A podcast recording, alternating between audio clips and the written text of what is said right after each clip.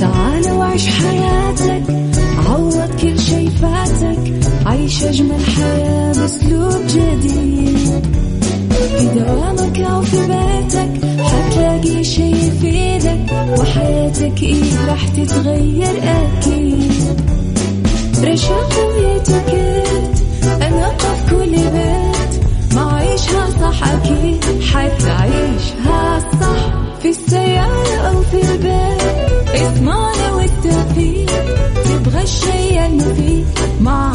عيشها صح الآن عيشها صح مع أميرة العباس على مكتف أم مكتف أم هي كلها في المكس.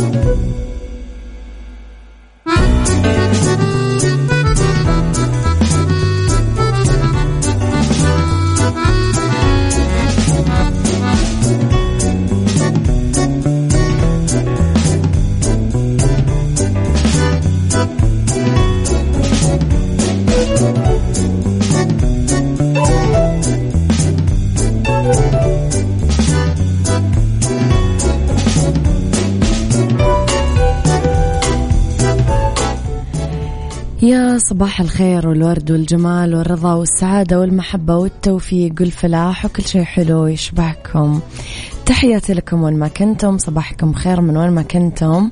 تسمعوني أصبح عليكم بيوم جديد وحلقة جديدة وثلاث ساعات جديدة. ساعتنا الأولى أخبار طريفة وغريبة من حول العالم جديد الفن والفنانين آخر القرارات اللي صدرت. ساعتنا الثانية قضية رأي عام وضيوف مختصين. ساعتنا الثالثة صحة وجمال وديكور ومطبخ. إذا على تردداتنا بكل مناطق المملكة تسمعونا جدة 105.5 الرياض والشرقية طبعا 98 على رابط البث المباشر وعلى تطبيق Mix FM Android و iOS. أيضا على رقم الواتساب Mix FM دايما معك وتسمعك على صفر خمسة أربعة ثمانية, واحد, واحد سبعة صفر صفر وعلى at Mix FM Radio تويتر سناب شات إنستغرام فيسبوك جديدنا كواليسنا تغطياتنا وأخبارنا. يلا بينا. Heads will be rolled. عيشها صح. مع أميرة العباس على Mix FM Mix FM هي كلها في ال Mix.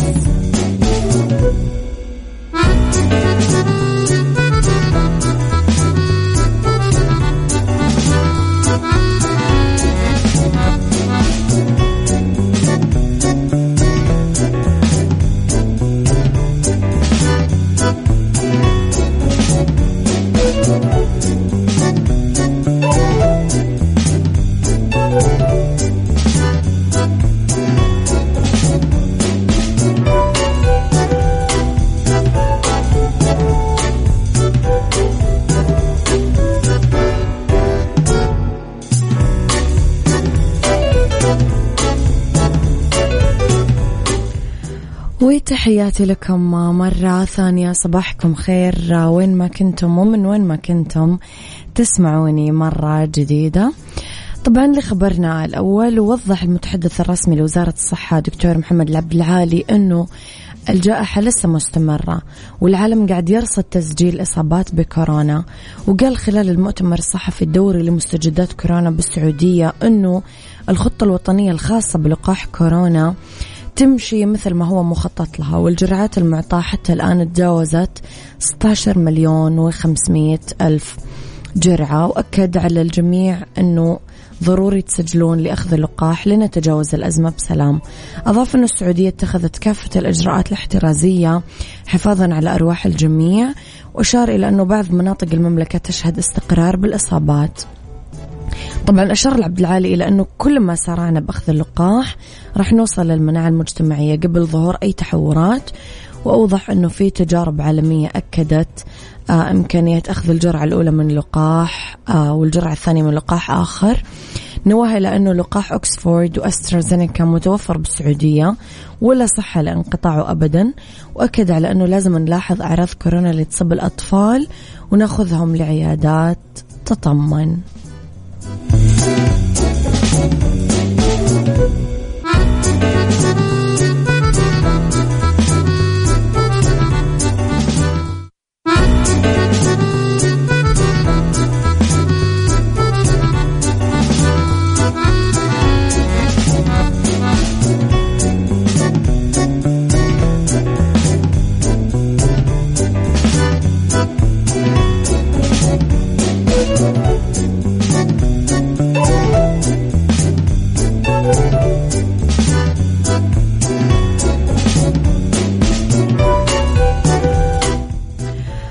طبعا آه، خبرنا الثاني مليء بالجمال. ببساطة لأنه إحنا قاعدين نتكلم عن يعني أعتقد أجمل سيدة مرت علينا اللي هي شريهان.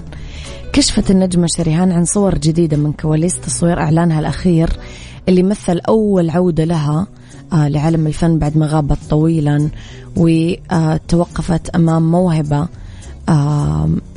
لمدير التصوير أحمد المرسي وأكدت أنه كان مصدر قوتها قدام الكاميرا وأنه قادر يدعمها دايما عشان توقف قدام أي كاميرا وتصور أي مشهد. وأشارت أنها بتبدأ بتنفيذ خطة لتعريف جمهورها بأكثر الأشخاص الداعمين لمسيرتها الفنية. شريهان نشرت الصور في حسابها بإنستغرام وقالت آه كتبت رسالة طويلة طبعا للمصور أحمد آه المرسي وقالت يمكن كثير يعرفون هذا الرجل الأصيل والموهوب والمحترف ومع ذلك لازم أقول أنه أحد الأسباب الرئيسية اللي تخليني آه قادر أواجه أي كاميرا اليوم قدامكم كلكم. هذا الرجل هو مثال للنقاء والكرم والأمانة وأعظم صديق وأب والأهم من ذلك أنه فنان ومقاتل مخلص بعمله من أجل الاهتمام الخاص بالتفاصيل والكمال.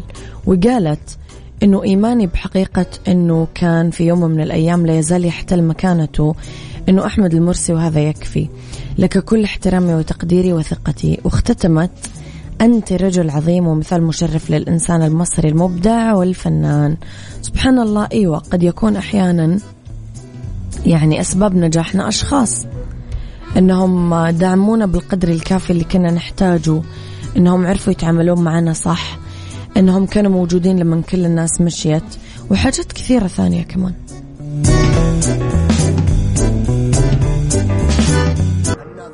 عيشها صح مع أميرة العباس على مكتف أم مكتف أم هي كلها في المكس.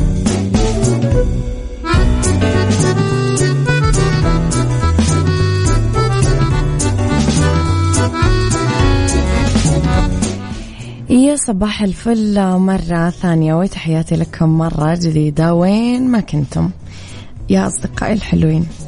بعد عروض السيارات بروسيا والدجاج الحي بإندونيسيا أو فرصة الحصول على شقة بهونغ كونغ انضمت هولندا لقائمة الدول اللي تقدم الحوافز عشان تشجع السكان ياخذون لقاح كورونا وعرضت وجبات مجانية من أسماك الرنجة بمراكز التطعيم. اختارت السلطات الهولندية توفر وجبة الرنجة بمراكز التطعيم بكل أنحاء البلاد واعتبرتها واحدة من أشهر الأكلات التقليدية عند السكان. ويوصل حجم استهلاكها إلى 75 مليون سمكة سنويا بحسب الجارديان البريطانية.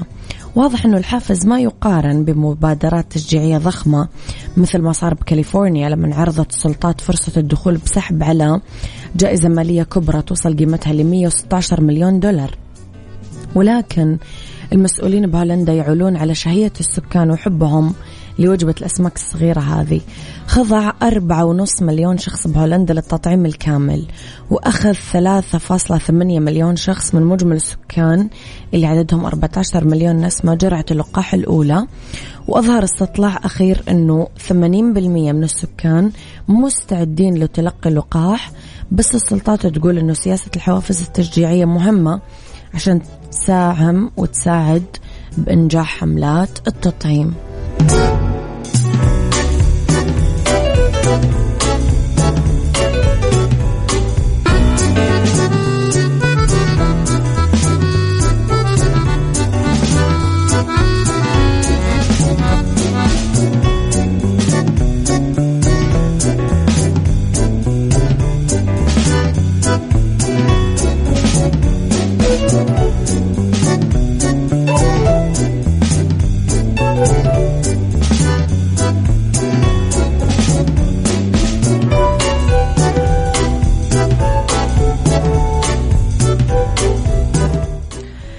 ويا صباح الفل وصباح الهنا وصباح السعادة والخير والرضا والجمال والعافية والفلاح وكل شيء حلو يشبهكم. تحياتي لكم وين ما كنتم وصباحكم مليان أخبار حلوة. من وين ما كنتم تسمعوني. ساعتنا الثانية تبتدي واللي اختلاف الرأي فيها لا يفسد للود قضية. لولا اختلاف الأذواق أكيد لبارة السلع. دايما توضع مواضيعنا على الطاولة بعيوبها مزاياها سلبياتها إيجابياتها سيئاتها وحسناتها. تكونون دايما أنتم الحكم الأول والأخير بالموضوع وبنهاية الحلقة نحاول أننا نصل لحل العقدة ولمربط الفرس. الخوف ليس مستشار حكيم. موضوع حلقتنا اليوم. ما في شعور ينتاب الإنسان ويسيطر عليه ويسبب له الإخفاق والتراجع مثل الشعور بالخوف. مع أنه الخوف ببعض المواقف محمود إلا أنه له مساوئ كثيرة. إذا قدر الإنسان وما تعامل معاه بحرفية ووعي. سؤالي لكم كيف نتغلب على مخاوفنا؟ ليش يسخر الآخرين من أفكارنا وآرائنا رغم إيجابياتها؟ قولوا لي رأيكم على صفر خمسة أربعة ثمانية, ثمانية واحد, واحد سبعة صفر صفر. عيشها صح مع أميرة العباس على مكتف أم. مكتف أم هي كلها في المكس.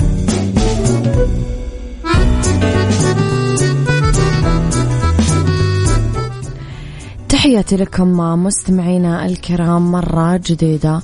المخاوف ممكن تشل الحركة الذهنية. تمنع العقل من التفكير بشكل صحيح وسليم. هالشيء راح يودينا بنهاية المطاف لسلسلة من الإخفاقات اللي ما هي مبررة. الخوف راح يخلينا واقفين بمكاننا وما نتحرك ولا نقوى على فعل أي شيء. هنا ما نقصد طبعا الخوف من الموت ولا الخوف من تهديد خارجي لا. الشعور اللي يتلبس آه بعض الناس خايفين من المستقبل ومن أي حاجة جاية. فنشوف عندهم مخاوف من الاختبارات الدراسية مخاوف من التحديات والمنافسة مخاوف من الإقدام على فعل وعمل أشياء جديدة. كل هذه المخاوف تندرج تحت خط عريض اسمه الخوف من الفشل أو إظهار العجز أو تواضع العلم وبساطة المعرفة. هالنوع من المخاوف مدمر تماما لأنه يمنع التعبير عن الأفكار ويحد من الذكاء فضلا عن تسببه في انهيار الثقة بالنفس. قولوا لي رأيكم بالموضوع على صفر خمسة أربعة ثمانية, واحد سبعة صفر صفر.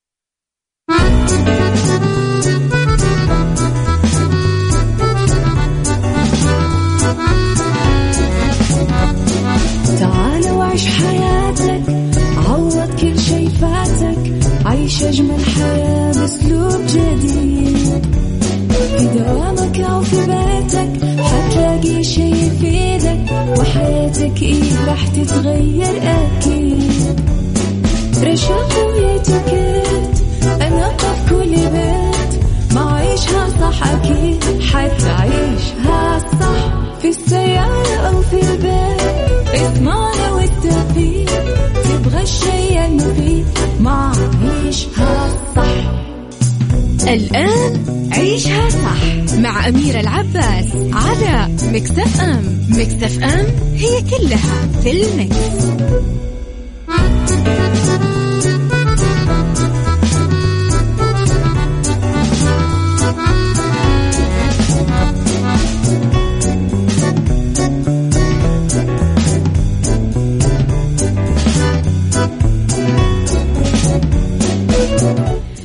يا مساء الخير ومساء الجمال والرضا والسعادة والخير والتوفيق وكل شيء حلو. يشبعكم تحياتي لكم وين ما كنتم من وين ما كنتم تسمعوني. طبعا يوم الاثنين وساعتنا الثالثة يعني أكيد معانا أندلسية. اسمحوا لي أرحب بضيفي في استديوهات Mix FM دكتور شريف شلبي طبيب عام. يسعد مساك دكتور. أهلا وسهلا. نرحب فيك أكيد في استديوهات Mix FM. دكتور رح نتكلم شوية اليوم عن أندلسية والرعاية المنزلية. بداية إيش هو برنامج أندلسية للرعاية المنزلية؟ طبعا ده برنامج طبي عندنا في عيادة أندلسية بنقدم كل الخدمات اللي موجودة في العيادات بس نعم. بنقدمها آه، في المنزل طيب دكتور الخدمات المقدمة من المجموعات الأندلسية الطبية اللي متوفرة في هذا البرنامج إيش هي؟ طبعا كل الخدمات موجودة بداية من الكشف الطبي لمعظم التخصصات الطبية خدمات التطعيم للأطفال آه، بدل ما الطفل يتعرض لأي عدوى في العيادات ممكن يطعمه في البيت. آه، خدمات طبعا المختبر جميع أنواع الفحوصات بيتم سحبها من المنزل بتعمل في المختبر. نعم. طبعا بعد كده ممكن ال- النتيجة بعد ما بتظهر بنرسلها للمريض عن طريق إيميل أو عن طريق الواتساب. ممكن كمان طبيب يتواصل معاه آه، يقدم له نصيحة طبية يقدم له معلومة طبية أو محتاج أي خدمة تانية بعد ما الفحوصات تظهر. دلوقتي بقى كمان لسه جديدة داخلة معانا ممكن متوفرة كمان الأشعاعات في المنزل الأشعة التلفزيونية والأشعة العادية وأشعة الإيكو. اشعه الايكو دي اللي هي الموجات الصوتية على القلب. ده ممكن يتعمل برضه في البيت دلوقتي لو مريض القلب أو أي مشاكل في الصدر ممكن الاشعاعات دي تعمل في البيت. ده طبعا بيوفر على المريض إن هو ما يجيش العيادات عشان ما يتعرضش لأي عدوى ممكن تعمل له أي مشاكل بعد كده. طب دكتور إحنا لما نتكلم عن زيارة هل إحنا نتكلم عن طاقم طبي؟ مش بالشكل الطاقم الكامل يعني ولكن طبعا كل حاجة تبقى متكاملة. الطبيب يبقى موجود طبعا مع أخذ الاحتياطات اللازمة. نفس الكلام الممرضة. إذا احتاجنا بعد كده فني المختبر.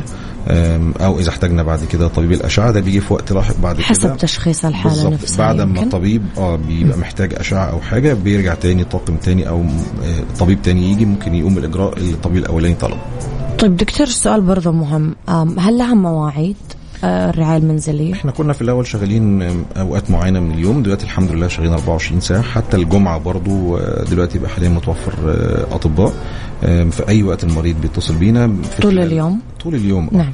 في خلال ساعة من ال request بتاعه وال order بتاعه أو طلبه بيكون الطبيب أو الخدمة اللي طلبها سواء الطبيب أو الممرضة للتطعيمات أو جاهزين. آه بتكون جاهزة في خدمة تانية برضو للطوارئ يعني إن شاء الله بتكون آه، متوفرة اللي هو على حسب طبعا موقع ال- المريض بالنسبة لمقر أندلسية لو قريب يعني في خلال إن شاء الله أقصى حاجة ربع ساعة نص ساعة بنكون موجودين عنده طيب دكتور كيف آلية الحجز؟ كيف الشخص يقدر يحجز خدمات الرعاية؟ طبعا في كذا طريقة آه، لو مريض أصلا آه، معروف عندنا أو بيبقى معاه مثلا ممكن معاه عنده ملف عندكم عنده؟ ملف عندنا أو معاه رقم المنسقه اللي عندنا من قبل كده بيقدر يتصل بيها مباشرة أو بالطبيب مباشرة أو طبعا في رقم عام آه، لاندلسيه آه، ده خدمه call center بيقدر يتصل في خلال ربع ساعة من اتصاله.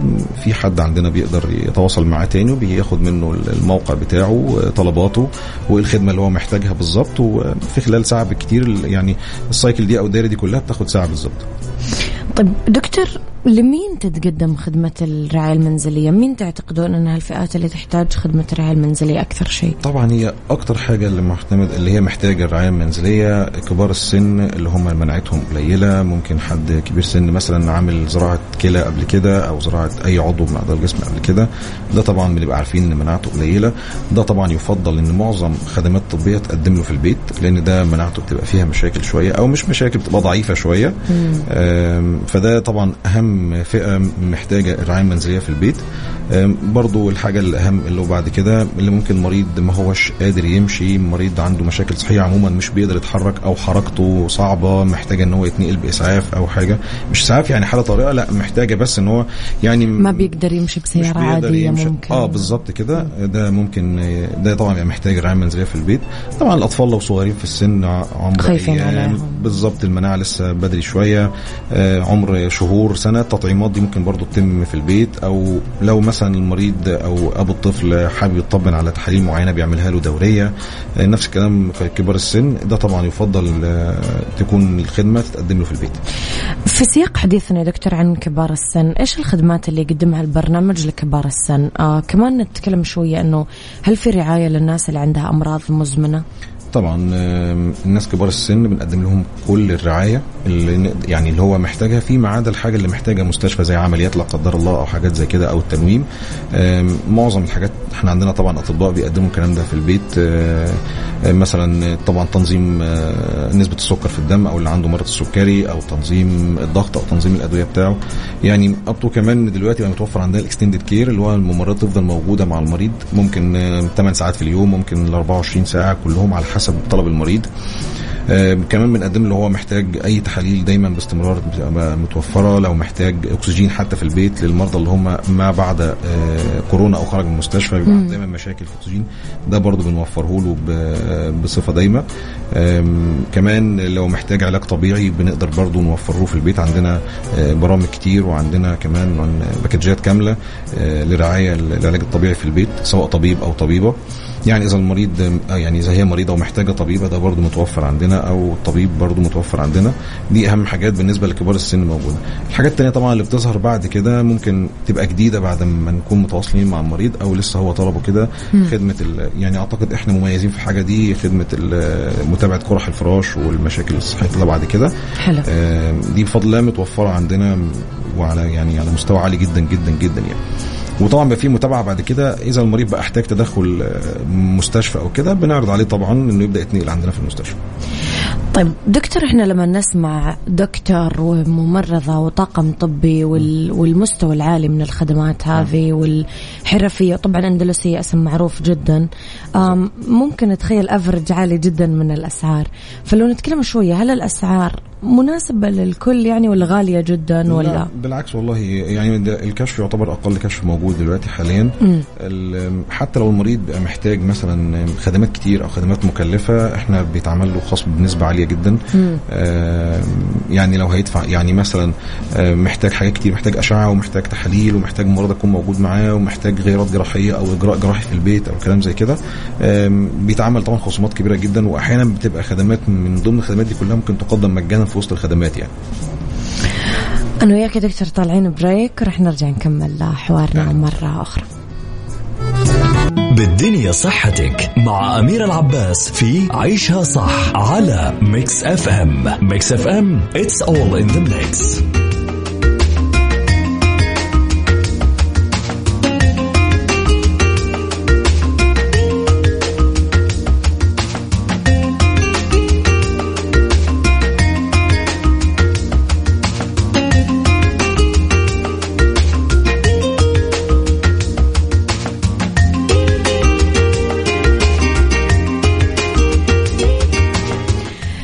تحياتي لكم مرة ثانية أرحب فيكم مرة جديدة. أرحب أكيد بضيفي في الاستوديو دكتور شريف شلبي. طبعا نتكلم اليوم عن آه، أندلسية والرعاية المنزلية.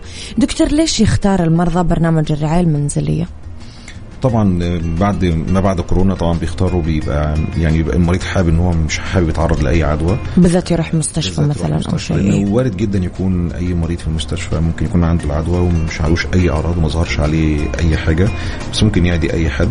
آه، فطبعا بيقلل تواجده في المستشفى أو في مكان أي تجمعات أو في مكان خلطة بأي حد. يعني بيحاول إن هو آه، يحمي نفسه من أي تعرض له أو لأهله أو لأولاده خصوصا لو كانوا أطفال أو كبار سن أبوه أو أمه. آه، كان يبقى عندهم أمراض مشاكل في المناعة أو أمراض روماتيزمية أو آه، أمراض زراعه زي ما قلنا الكلى أو الكبد أو الأشياء دي كلها بتبقى مناعتهم آه، بتتأثر بأي حاجة يعني. طيب دكتور نتكلم عن آه، لو رحتم مثلا زرتم حالة واكتشفتم أنه هذه الحالة مصابة بكورونا آم، إيش الإجراء اللي بتعملوه؟ طبعا إحنا بنكتشف مبدئيا آه، بعد ما كنا عملنا فحوصات. الفحوصات دي مش بتأكد إنها كورونا طبعا آه، ولكن الفحوصات دي بتقول إن ممكن يكون في اشتباه. آه، بعدها طبعا بنطلب من المريض إن هو يعمل مسحة طبية. إذا طلعت المسحة دي إيجابية طبعا بنكون من الفحوصات دي مع الكشف على المريض قيمنا إذا كانت الحالة دي مثلا فيها مضاعفات أو فيها حاجة. إذا الحالة مستقرة ونسبة الأكسجين في الدم كويسة ومفيش أي مشاكل خلاص إحنا بنتواصل مع المريض وبنخليه يعزل نفسه. لمدة أسبوع. آه، بنحاول طول ما إحنا نتواصل معاه طبعا عن طريق طبيب أو عن طريق ال- التمريض آه، بمتابعة الأعراض بتاعته. إذا ما فيش أي تطور في الأعراض خالص بعد 10 أيام بنبدأ نعمل له فحوصات تانية. نفس الفحوصات اللي عملناها. إذا طبعا طبعا الأرقام بتفرق ما بين الفحوصات القديمة والجديدة. إذا الموضوع فيه تحسن وحالته مستقرة خلاص إحنا بنكمل معاه ال 14 يوم وبنزوره ممكن في اليوم ال 11 تاني. آه ونشوف نطمن على حالته ونسبه الأكسجين في الدم حالته عموما يعني. أحيانا كمان بنسيب له جهاز آه، قياس نسبه الأكسجين في الدم يتابع نفسه آه ويك- ونفضل طبعا متواصلين معاه. طول ما ال- ال- الأعراض مستقرة مفيش أي مشاكل في, في, حالته خلاص بيعزل في البيت وبنخليه يكمل على نكتب له الوصفه طبعا نرسلها عن طريق الواتساب. آه، ويبدأ طبعا عن طريق يكمل على البروتوكولات المعتمدة من وزارة الصحة في دلوقتي. وخلاص نفضل نكمل. طيب إذا- اتفضل. نعم تفضل يا دكتور. اذا المريض طبعا لقينا إن في مضاعفات أو لقينا إن الأرقام اللي طلعت أو الفحوصات آه، طلع فيها محتاج إن هو مستشفى طبعا بنحوله على مستشفى فورا طب دكتور نتكلم شوي على الإجراءات الجراحية. هل هي مشمولة في برنامج الرعاية المنزلية؟ آه طبعا. معظم الحاجات الجراحية الإسعافية مثلا. آه طبعا. يعني مثلا هنمسك حاجة حاجة لو مريض آه، مثلا في البيت كب- كبير سن أو حتى طفل ممكن اتجرح في البيت أو وقع يعني طاح على الأرض مثلا أو كلام زي آه. كده. الطبيب طبعا بيروح يشوفه عادي. طبعا بيقيم الحالة الأول إن مفيش فيها أي مضاعفات أو إنها محتاجة أي أي خدمات متطورة في المستشفى. لو اشعاعات بسيطة أو جرح بسيط طبعا بيتم عمله في البيت إن هو يتخيط ويتنضف كويس ويتغير عليه حتى بعد كده. حتى لو جرح حتى من الدرجة الأولى آه، حرق قصدي أنا آسف آه، من الدرجة الأولى برضه بيتم معاه التعامل آه، في البيت. كمان لو في الإجراءات الجراحية اللي هي الصغرى اللي هي بنقول عليها ال minor surgery ممكن مثلا أحيانا جرح سطحي ممكن كيس دهني ممكن فتح خراج. يعني إجراءات بسيطة زي كده. بدل المريض ما يجي في المستشفى ويبقى بيقعد فترة طويلة. يحضر الطقم آه بنعملها في البيت طبعا مش مشكلة وعندنا طاقم لكلام زي كده طبعا. طيب كمان دكتور نتكلم شوي على غيبوبة السكر كيف بتتعاملوا معاها؟ طبعا خلينا نقسمها. في غيبوبة سكر مرتفع وفي نعم. غيبوبة سكر منخفض. غيبوبة سكر منخفض دي أمرها سهل المريض بنتعامل معاه وبنقيس سكره وبندي بنديله علاجه فورا الموضوع بيتحسن فورا. غيبوبة السكر مرتفع طبعا ليها تفصيلة بسيطة كده. بعض المرضى اللي هم عندهم سكر من زمان ممكن يكونوا تعرضوا ليها. آه الحمد لله إحنا عندنا في أندلسية طاقم طبي ممكن في البيت حتى آه بنسحب عينات حاجة اسمها غازات دم دي بنسحبها من الشريان نقدر نسحبها في البيت طبعا. آه دي بتقيم إذا كان المريض اللي عنده سكر مرتفع جدا جدا جدا دوت هل هو يحتاج مستشفى ولا لأ؟ آه إذا التحاليل دي طلعت ما فيش فيها أي تغيرات أو حتى لو تغيرات بسيطة عن طريق بننظم له طبعا سكره في البيت عن طريق الإنسولين بامب وعن طريق ال- ال- المحاليل والحاجات زي كده. هم طبعا مرضى السكر بيبقوا عارفينها لحد ما حالته الصحية تبدأ تستقر وسكره يبدأ يتحسن. وبنديله علاج انسولين بعد كده طيب دكتور إيش الفرق بين الممرضة ولا care giver؟ آه، الممرضة طبعا دي هي مش مش بتاخد أي إجراء من نفسها. الممرضة ما هي إلا بتنفذ آه، doctor order. الأوامر الط- الطبية اللي الدكتور بيقولها. نعم. آه، ال care giver ده طبعا team آه، بيبقى كامل متكامل بيتابع منه ال- اللي ممكن بيتابع المريض. لو في تطور في أي حالته الصحية بيستقبل أي مكالمات منه. الطبيب طبعا اللي بي يعني follow up للمريض أو بيتابع المريض في أي حالته تطورات في أي تحاليل. أحيانا بعض الحالات آه، اللي فيها مشاكل في آه، في ال- في الأملاح المعدنية عنده في جسمه زي الصوديوم والبوتاسيوم والمغنيسيوم.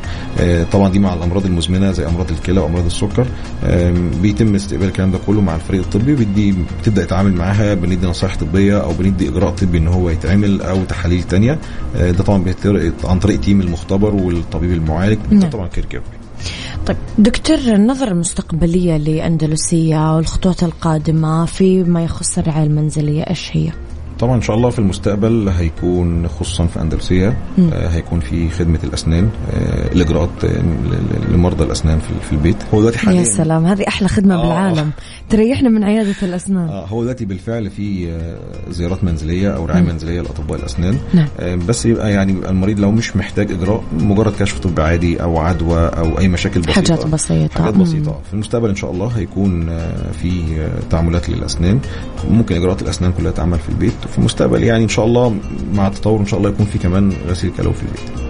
يا سلام. يعني مدلعين مرضاكم يا. دكتور. والله كده. مريح الموضوع وانظف وأرتب وأريح. بالظبط كده. ده إن شاء الله في المستقبل وبإذن الله قريب يعني. إن شاء الله بإذن الله تعالى. دكتور نورت حلقتي اليوم يعطيك ألف عافية. أهلا وأكيد لنا لقاءات قادمة. كل التوفيق لكم. أكيد الله. في خطواتكم الجاية. اذا كان ضيفي اليوم في استديوهات Mix FM دكتور آه، شريف شلبي طبيب عام. تكلمنا اليوم عن آه، أندلسية والرعاية المنزلية. تقدرون ترجعون تسمعون حلقتنا على application Mix FM Android و iOS وأكيد تقدرون ترجعون لل social media الخاصة فينا at Mix FM Radio تويتر سناب شات انستغرام وفيسبوك وتشوفون حسابات أندلسية لتفاصيل أكثر.